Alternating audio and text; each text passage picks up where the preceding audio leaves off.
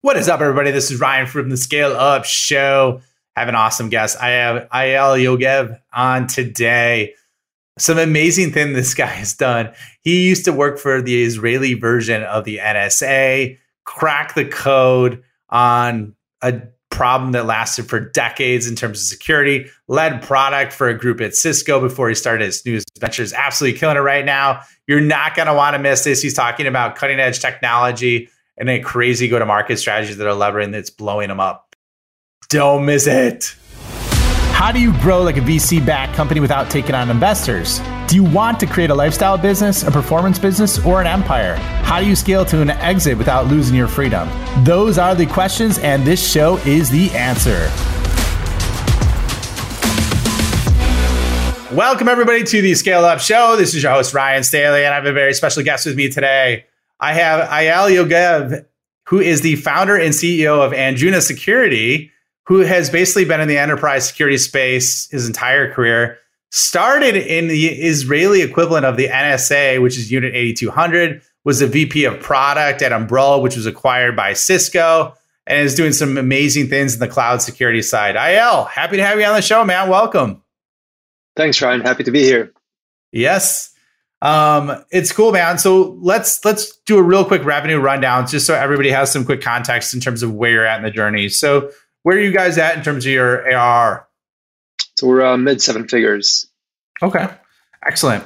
And then what's your primary go to market strategy for revenue growth? Yeah, we're doing uh, essentially direct uh, direct enterprise sales. Okay, excellent. So direct enterprise sales.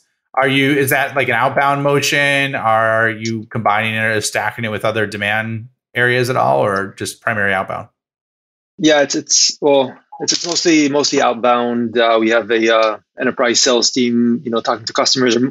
Most of our customers are um, so the G two thousands and um, you know government uh, um, types of organizations. Uh, we do have obviously a marketing team that drives uh, inbound as well uh, and, and, does uh, demand generation. But the sort of classic, you know, enterprise sales motion um, that we all know and love.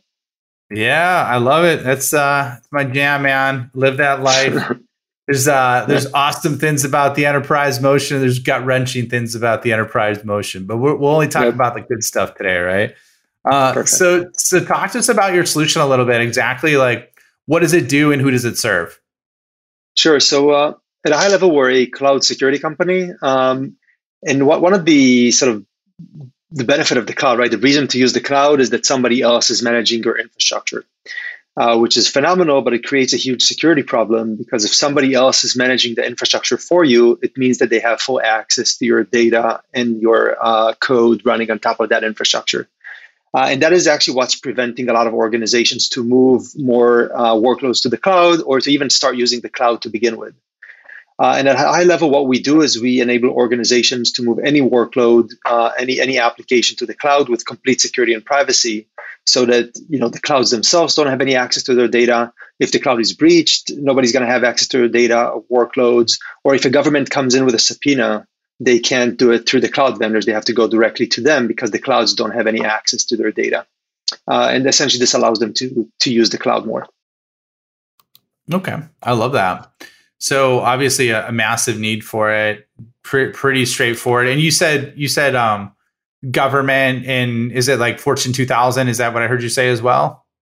Yeah, so global 2000s, governments, uh, and we also sell to uh, to ISVs, to software vendors as well. Uh, a lot of the SaaS solutions essentially need a solution to be able to uh, a, tell our customers, you know, we as a vendor don't have access to your data within our platform.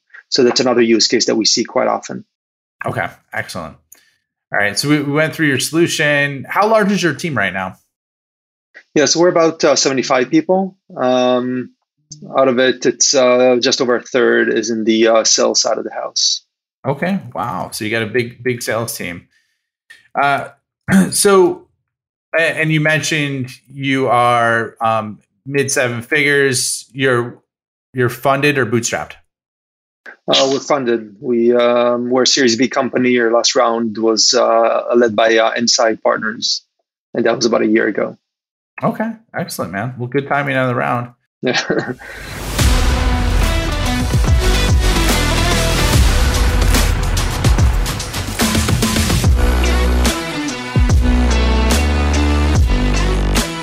hello. This is Ryan here. Real quick, if you are enjoying this episode, please hit the subscribe button and leave a comment or review. If you want more help or just want to learn more about what the top SaaS CEOs and founders are doing, check out my website at www.ryanstaley.io. Join my newsletter, check out other free content resources I have there, and let me know if you want to scale your business. Now back to the episode. So I uh, like what's yeah. your what's your backstory? I know I gave you a real brief version version of it, but like I mean, obviously you've been in the security market for a long time. Would just love to hear kind of how you got to the point, got to this point, how you decided to fund found the company, and uh, let's just share that with the uh, the listener. Yeah, yeah, of course.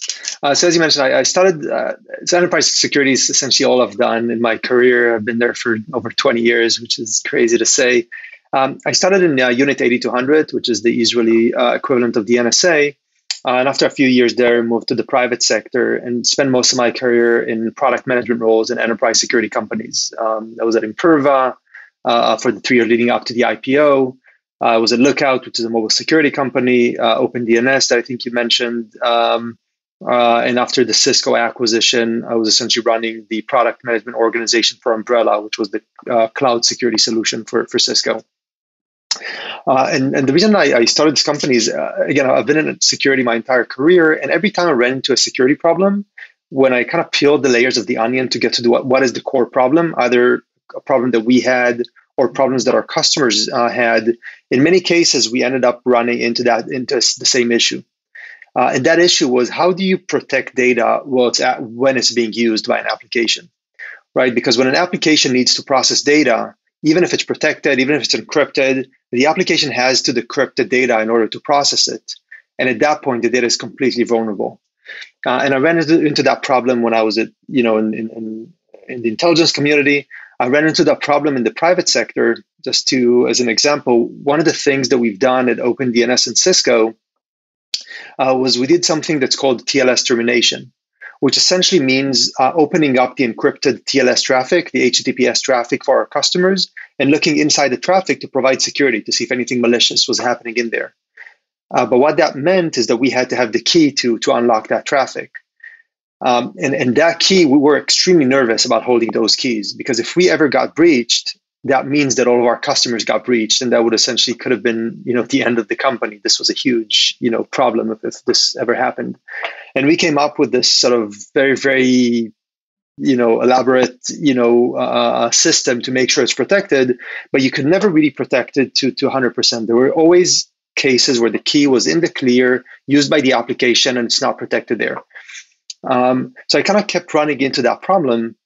Uh, and what eventually happened was that uh, just as I was starting the company, uh, my co-founder, who I've known for over 20 years since our uh, Israel intelligence days, uh, he just uh, did his he just finished his PhD at Stanford, and that's where he ran into this you know new solution called confidential computing that was being added to every CPU by the CPU vendors, by Intel, by AMD, Nvidia now, ARM, and he got extremely excited by this. And he came to me and i got very excited because i, I saw you know th- this was sort of finding a solution to the problem that i kept running into over and over and over again and i knew how big of a problem this this essentially solves within the security space wow okay and so i mean that that's obviously you went through the pain how many years did you experience that like so was it the entire I don't oh, know. You yeah. founded the company, what, five years, 15 years of experiencing that where it's just like, there's no solution for this. This is frustrating. Is that kind of what yeah, you went through?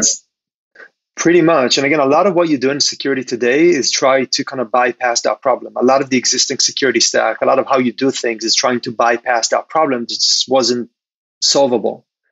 Uh, and finally, there's a solution for this. There's, it got me very excited for two reasons. One is again, this was a problem that again everybody knew existed, but there was never a solution. So I knew a lot of you know things can be simplified. You know, a lot of the risk can be taken away by using this. Uh, but the other reason I got super super excited was security has always been this enabler of other things, right? Like if, if you didn't have the right security on the internet, you like nobody would share their credit card online so you wouldn't have e-commerce like amazon wouldn't have existed if there wasn't sort of the security under you know the security infrastructure allowing you to share credit cards online. And what got me excited about this solution specifically is that this is as big of a change in security as you know the, the change that enabled you to share credit cards online. And what it opens up is just phenomenal. It's not, not only is going to change the existing security stack, it's going to open up different markets that just couldn't exist today because of the security and privacy concerns. That's awesome. So, like, what kind of markets do you think it's going to open up then? Yeah, the the one that is kind of very very immediate. So to, to some extent, I, I, think some of it we, we can't even know just because like nobody could have foreseen Amazon when you know public in, infrastructure was invented. Uh, but one that we're seeing now uh, is something called multi-party compute, and it's it's it's, it's super interesting because um, essentially the problem is in many cases organizations want to share data but they to in order to, to to do some processing or come up with a result but either privacy or security doesn't allow them to share that data. And i'll give you one example. If you want to do a lot of you know healthcare research in many cases it's extremely private data right it's protected you can share it but if you can actually have an algorithm to run on top of you know protected data you can come up with amazing results that could be really beneficial to to, to to mankind, right? Um, so this opens up the door to do this. Uh, other example includes if you want to do anti-fraud, uh, you know, so share data between banks and individual customers to identify fraud. Obviously, today with privacy and security, it's very hard to do so. But if you can somehow share that data without anybody actually sharing it without any other party, you can you can do that. You know, there's use cases in insurance. How do you do better underwriting?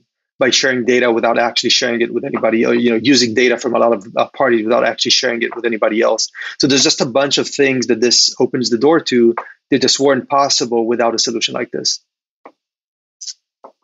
yeah i mean i i can totally especially i mean that's a that's a great example with the healthcare with all the the lack of interoperability with different healthcare records and i could see how that would span over into banking uh, how, I guess like how did you tactically create this? Like, what did you have to do to make that happen? Because if it's it was such a big unsolvable problem, like, and I'm not asking you to give your proprietary IP. I'm just like curious, like, yeah, how did like how did you deconstruct it? Like, what was the mental models and, and frameworks that you used to try and make that a reality? Yeah, so, so essentially, what sort of happened was that this is what happened was a major shift, you know, that's sort of unrelated to us. It's a major shift in the architecture of, of CPUs and, um, you know, essentially the hardware itself. Um, what essentially, let me kind of tell you the story because it's super interesting. Um, I don't know if you ever thought about, you know, uh, uh, how your data is protected, you know, how your fingerprint or face ID is protected on your phone. You know, it's biometric data. It's extremely, extremely sensitive, right? You can change your password, but you're not going to be able to change your fingerprint. Uh, but the phone is something that you carry around, right? You, you can lose it. How do you make sure that if you lose your phone, somebody's not, you know, can take take out your fingerprint or face ID? Mm-hmm. Uh, and basically, the solution is something called confidential computing. It's this something that was added to the CPU itself that's used within the phone that guarantees that even if somebody gets physical access to the device or you know root access, whatever level of access they get to the device, they're not going to be able to get that that information. Uh, so that all started in 2013. Uh, and what happened by 2015, the CPU vendors, so Intel, uh, AMD, uh, realized that this is going to be even more powerful on the server side. Because as, as much, you know, as, as, fingerprint is sensitive information, the, the data in, in the server side is even more, you know, is even more sensitive in many cases. So what sort of happened was that all the CPU vendors have added these capabilities into their CPUs, uh, and then, uh, as you know, as we're kind of getting towards 2018 and 2020, all the cloud vendors adopted these hardware solutions to provide security and privacy for their customers. Basically, they've adopted these solutions because they knew security and privacy was the number one and number two barriers on moving more workloads to the cloud. And they wanted to do two things. One is to turn to their customers and tell them, you know, use this, and we don't have any access to your data uh, on top of our infrastructure. And the, the, the, other thing they wanted to do is turn to the government and tell the government, you can't subpoena us because we don't have any access to, to our customers' data. You want access to, to our customers' data, go directly to the customer. Uh, and where we fit into this is every time there was a major architectural shift in, in the hardware, you needed a software stack on top of it to enable it, to make it simple to use and to make it you know, ubiquitous across the different hardware solutions. And the last, you know, great example was what VMware did for virtualization. You know, virtualization was this amazing technology that was very clear was going to change the world of compute, right? Like you wouldn't have the public cloud without virtualization.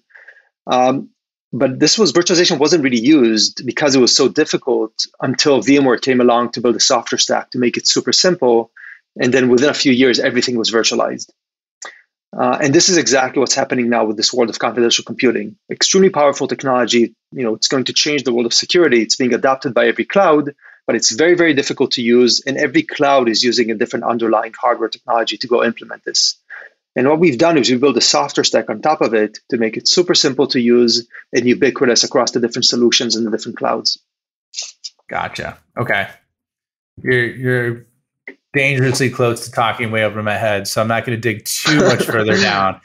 But I, I, I definitely have the core understanding of what you're talking about, and you know that's that's really cool that you took the jump. And I think this is a great explanation too, from like facial recognition on an iPhone and and how to how that's kind of evolved. So I that's something I never knew that it kind of went through that process. So that's extremely interesting. So let me ask you this: like with this space, highly technical, you know, what's your number one strategy for growing the company right now?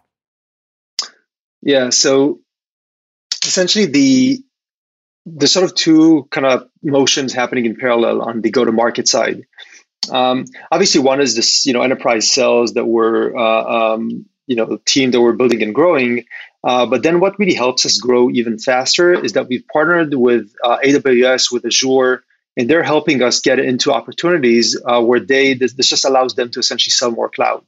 Every time they have a customer that's blocked by, you know, security or privacy uh, to move a workload to the cloud or to even, you know, start using the cloud to begin with, uh, we can come in and help with that. Um, and I'll give you one sort of very, very simple example.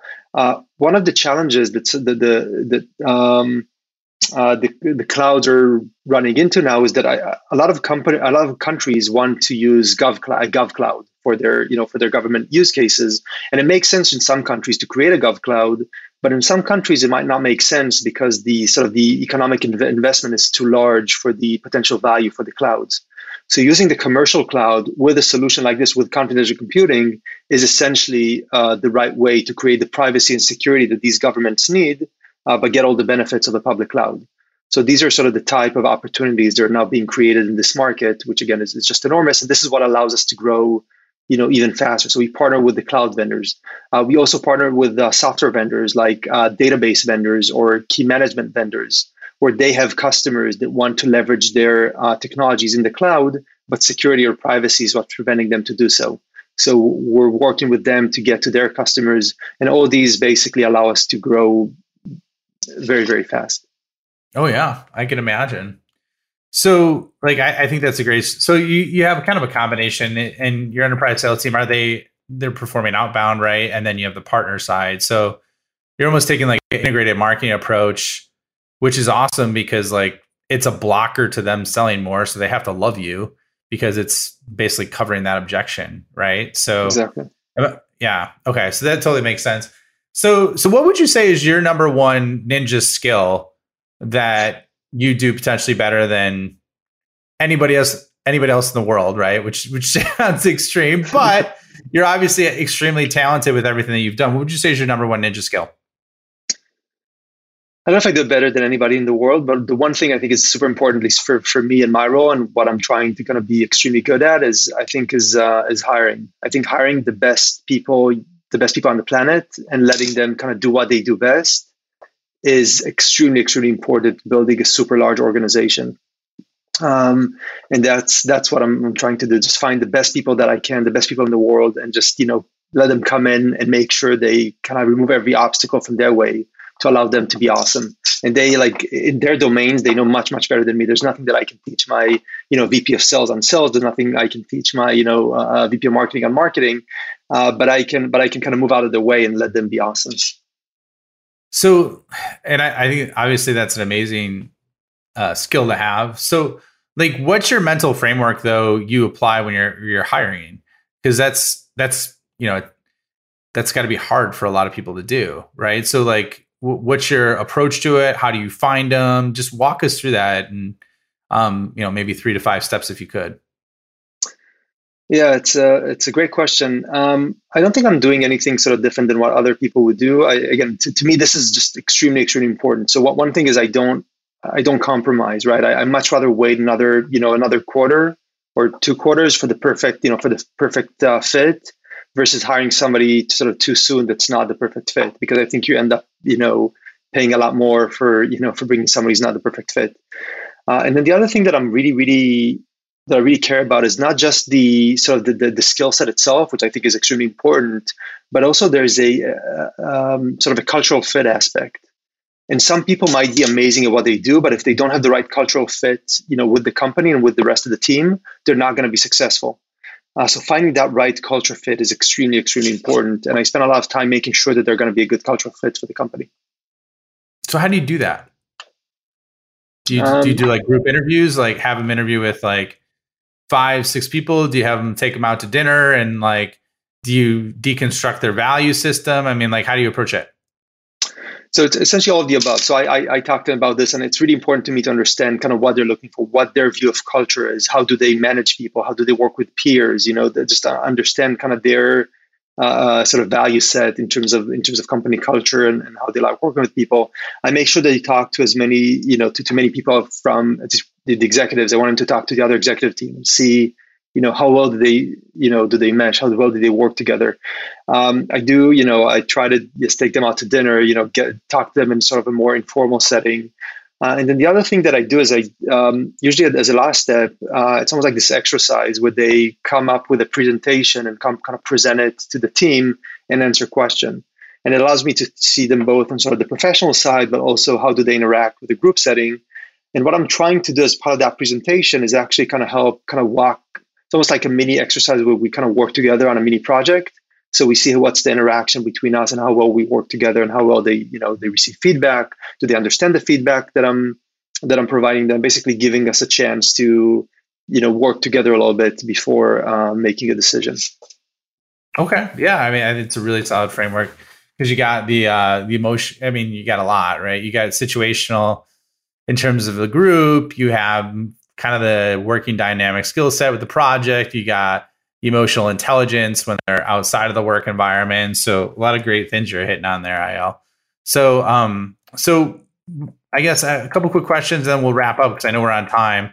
So, you know, I guess, and one quick question I had as a follow up, right, um, is you said you'd rather wait, right, and make sure you find the right person.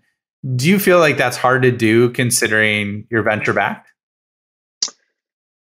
Um, not, not really. Um, I think a lot of we, you know, we can get into it, but a lot of, I think one of the most important things that a CEO has to do is manage the relationship with the board and this is something mm-hmm. I spent a lot of time making sure that you know my I think the, the, the investors need to know exactly where you are, where you're making you know specific decisions. I'm trying to talk to each one of my board members, you know, once you know every every week or once every two weeks, and have them know exactly where the company is. I don't hide things from the board. They know exactly what the sort of the good things, what are the bad things, what are the challenges, uh, and then and having that type of relationship allows us to have you know real conversations and to know you know to to to understand the decisions that i'm making and what are sort of the the impact of those decisions.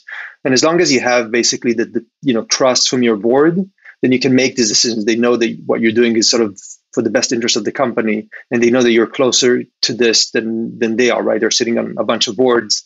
Uh, um, and you're you know you're the ceo you're the closest to this so once you have the right relationships uh, it's never been an issue yeah i mean that's a, that's you probably talk to your board more than anybody else that I've uh, that I've interviewed. At least, I mean, I haven't asked them this specific question, but um, obviously, you, you have a lot of trust with them bidirectionally, right? If if if you're talking to them that much and communicating, which is great, yeah. right? It sounds yeah, like fun. an awesome environment.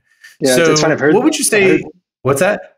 Oh, I said I've heard this amazing statistic that the um, average uh, length of a relationship between a uh, startup CEO and um, his or her investors is longer than the average, you know, length of a marriage in the U.S. So again, this is an extremely important relationship with investors. Uh, so yeah, I oh, spent really? a lot of yeah, huh. longer than a marriage. Well, I guess we're we're what at fifty percent now divorce. so, exactly. Um, that's really interesting. I did not know that. So great stat. Great great little nugget bomb you dropped right there, Al. Yeah. So um, So let me ask you this, and then we're, we're going to have to wrap um, shortly. But what would you say is the single biggest challenge that you're running into growing right now as a company? Yeah. Um, yeah, I would say, well, let me kind of answer it high level and we can, but, but essentially the, to me, the, the best companies is all about, it's not the sort of the best ideas. It's not, it's about execution and just execution is key.